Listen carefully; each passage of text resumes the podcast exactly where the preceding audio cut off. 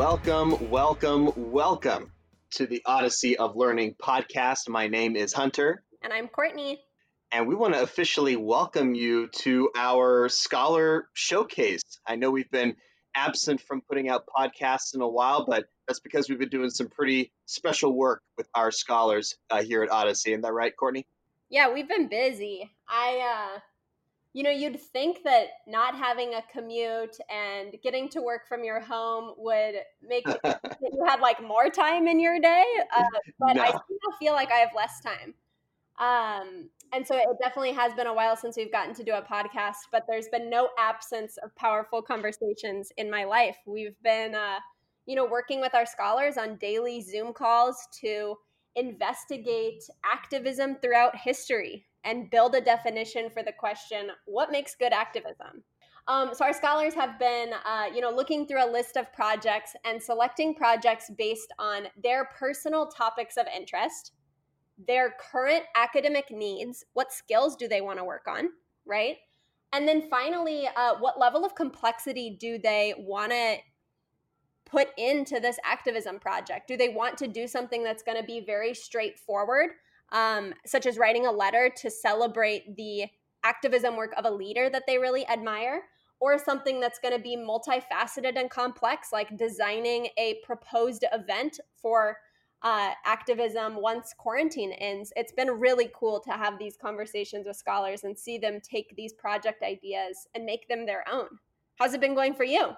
I've been seeing a lot of the same, a lot of strong, powerful conversations, a lot of passionate conversations. I really love it when scholars select something that is near and dear to them and they really take these efforts to heart. And I think what we're going to unfold for you uh, in the context of this podcast is just that same sort of effort.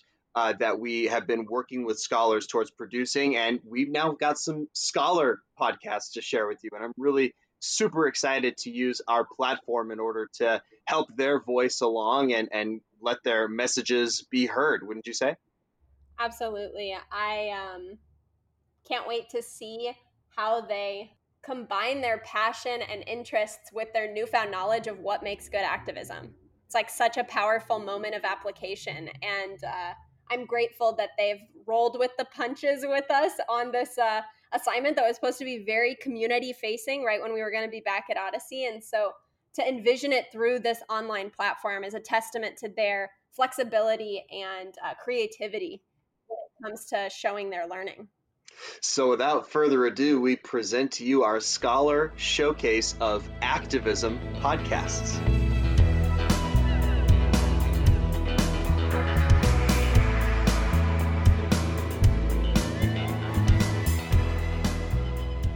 Hello, everybody. I'm Blue Phillips, and today I'm with my partner Geo Lara. Hi. How's everybody doing? Hi. How are you? Good. So today we're gonna be talking about animal cruelty, and for the ones that don't know, animal cruelty is when you neglect an animal and it starts to suffer, and or you torture an animal because you may not want it anymore or you may not care for it anymore. So that and that's a big problem in the world right now. And um, some organizations that uh, stand for animal rights, um, for example, one of the biggest ones is PETA. Um, for those of you don't, who don't know what PETA stands for, um, it stands for People of the Ethical Treatment of Animals. PETA is one of the largest animal rights organizations in the world. Um, ways in which PETA can work um, through to get their point across is through public education um, cruelty investigations, which are investigations on animal cruelty to determine whether or not animal cruelty claims are justified. They also do a whole bunch of research, animal rescue, and legislation, which is basically um, they take those um, cruelty investigations to court. They also host special events and they also have protest campaigns.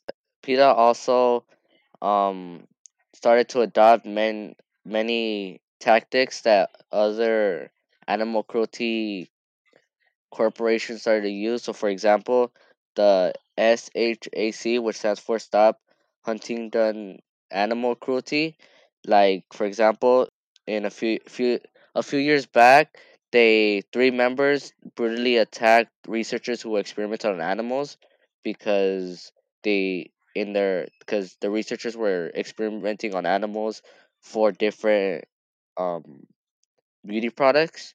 So and I guess that was their way to get their word out or get like their message out.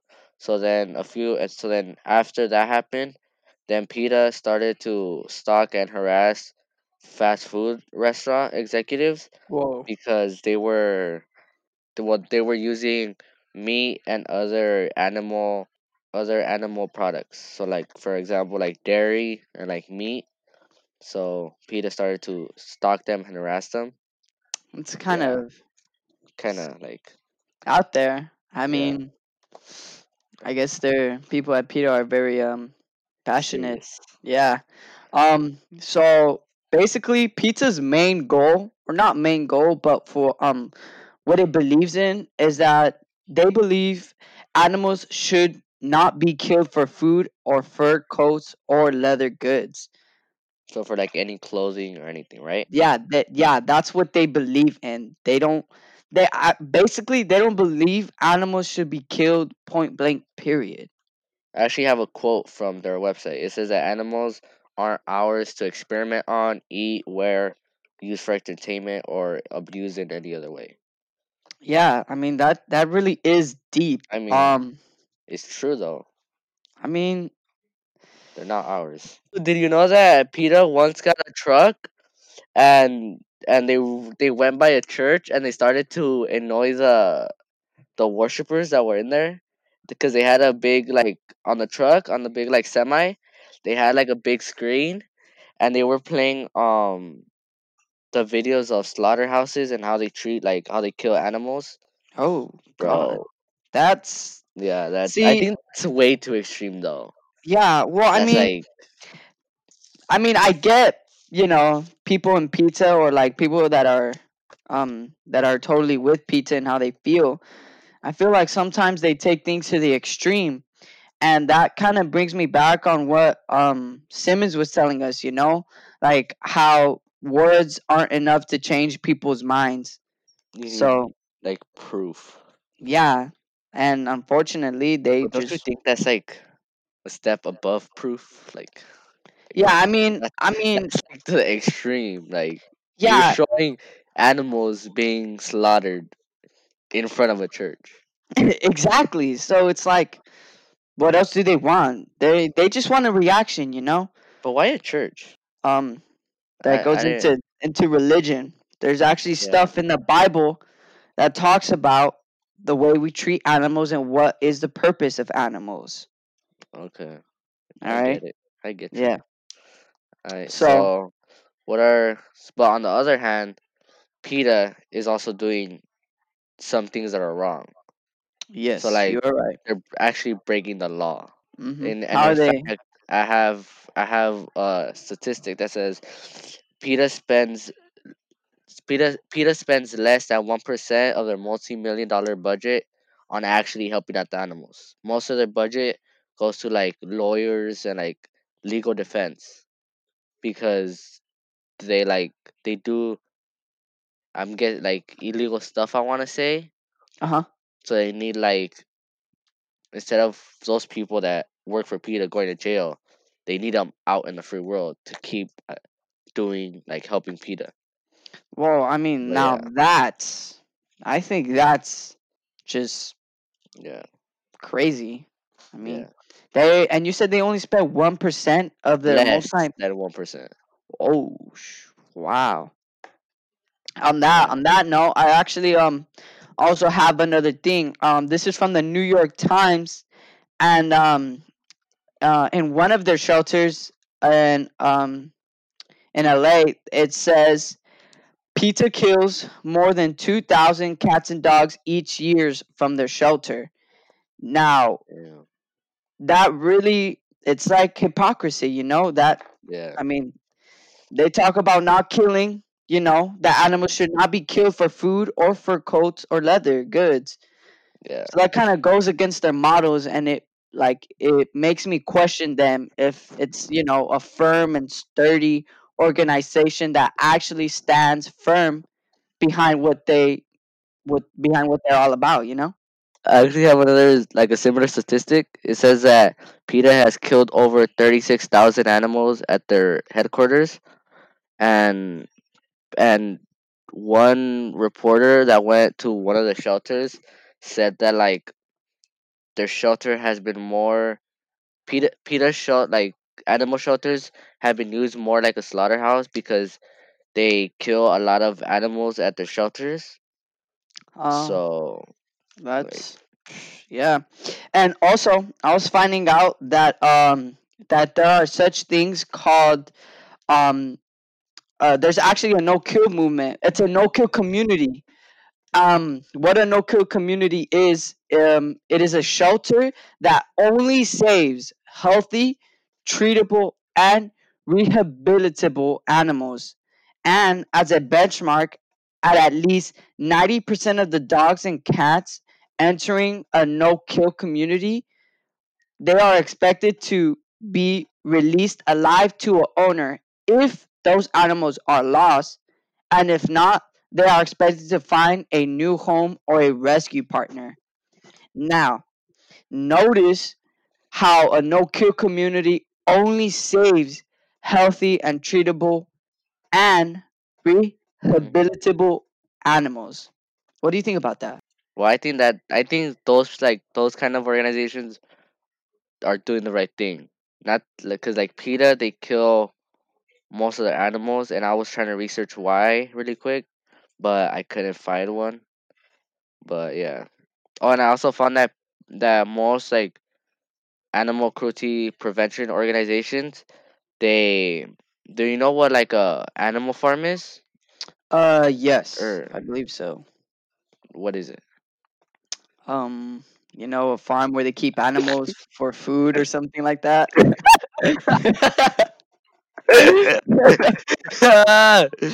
okay. uh, all right, tell me, what does it No, stand for then? it's uh, it's like where they true. It's like where they have a bunch of animals and they force them to like reproduce and like make babies, so then they could sell the offspring at a higher price.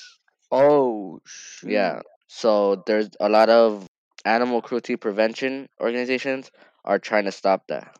All right. On that note, um, regular people like us, you know, me and Geo, we're pretty. You're, we're your average, you know, fifteen year olds. You know, we love playing video games, and um, you know, I like playing soccer. okay, okay. Um, so you know what a normal person like you can do. Um, you know, if you ever suspect animal cruelty happening, or or or you you know animal cruelty um you know is going on in your neighborhood or something like that you can actually call the mobile hotline for animal cruelty and um Do you know what that just hotline is? let me just pull up that hotline So you can also call your local animal control center and they'll come and assess the situation and see what's wrong. But yeah, like Blue said, if you su- if you su- if you suspect suspect yeah uh any animal cruelty going on in your community or neighborhood, uh, it would be very helpful to to stop call this. Yeah, yeah. To stop you this. know one way you could either um you know have courage be brave and you know take a you know take justice into your own hands so you know step up. Or if um if you're not down for that you know it, it still takes courage to call the mobile hotline for animal cruelty because you will be helping that animal. Um and that there's also a website um but by phone you dial eight hundred five four zero seven seven two two. now say it again The mobile hotline for animal cruelty is 800 540 7722. Yeah. Yeah. Or if you if you don't if you don't suspect anything, something else you could do is like volunteer in your community to spread the world to, to spread the word about animal rights. So like you could go and volunteer at your local animal shelter, or if you see like stuff going on, like a protest in front of like a certain like, cause Blue, did you know that those like Petco and them, if they get like a sick animal, they just throw it away. What? There's been a lot of cases that Whoa. a lot of people go dumpster diving behind like Petco or like PetSmart, and they Yeah. see like animals with like infections that normal that like a, like a customer wouldn't really want to buy, so they Ah, just throw them away. Yeah. So if Yeah. you if you guys want to go help, now I'm not saying go dumpster dive, but I'm saying like just like try to not try to go shop at like a big franchise like PetSmart and Petco. Yeah. Shop at like the small like mom and pop stores. Yeah. Yeah, that's a, also a good way to help the community. Yeah. Another way you could even, you know, adopt adopt a a pet, you know? Yeah, if, like Uh if you guys are looking for a house, uh, a house pet, you then can get a dog or instead of cat. yeah instead of going to like a store, then you could go like go to like the animal shelter, and you may find the one. Yep. And not only that, but um you could be a responsible owner to your pet, you know? Show kindness and affection to other pets, including your pet. And you could also just teach one another, you know, if you have children or you have friends that are ignorant or just hard-headed, you can teach them to have respect for animals, you know? because not everybody's the same. Yeah. Not everyone. So, like guys, like we said, if you guys would want to go help the community, you could you could volunteer at a local shelter. You could go volunteer at a protest, or you could even just if you're looking for an animal, you could go at a shelter. Yep. And or if um, you guys don't want to do any of that, you could also donate to like big organizations like PETA. to yeah. But we Yeah. suggest doing your research first to see which one's the best like organization that you think is the best. Mhm. So you're not or so you're not donating your money and then suddenly that franchise either goes out of business or like they're It's using not it what you for other things. expected. Yeah. yeah. So make sure you Yeah. do your research first. And um, not only that, you know, once again, I'll say it again. Um, you know, if you happen to see or you suspect or suspect animal cruelty happening, you know, there is a hotline. Um, I'll say the number again. It's 800 540 7722. And um, yeah, I, I think that's the end of our podcast, Joe. Yeah. All right. So we would like to thank all you guys that listen to this. Thank you. I'm assuming it's just Simmons. yeah. All right. So, Um. Yeah. so thank you guys for listeing, Thank and you. we'll catch you on another episode.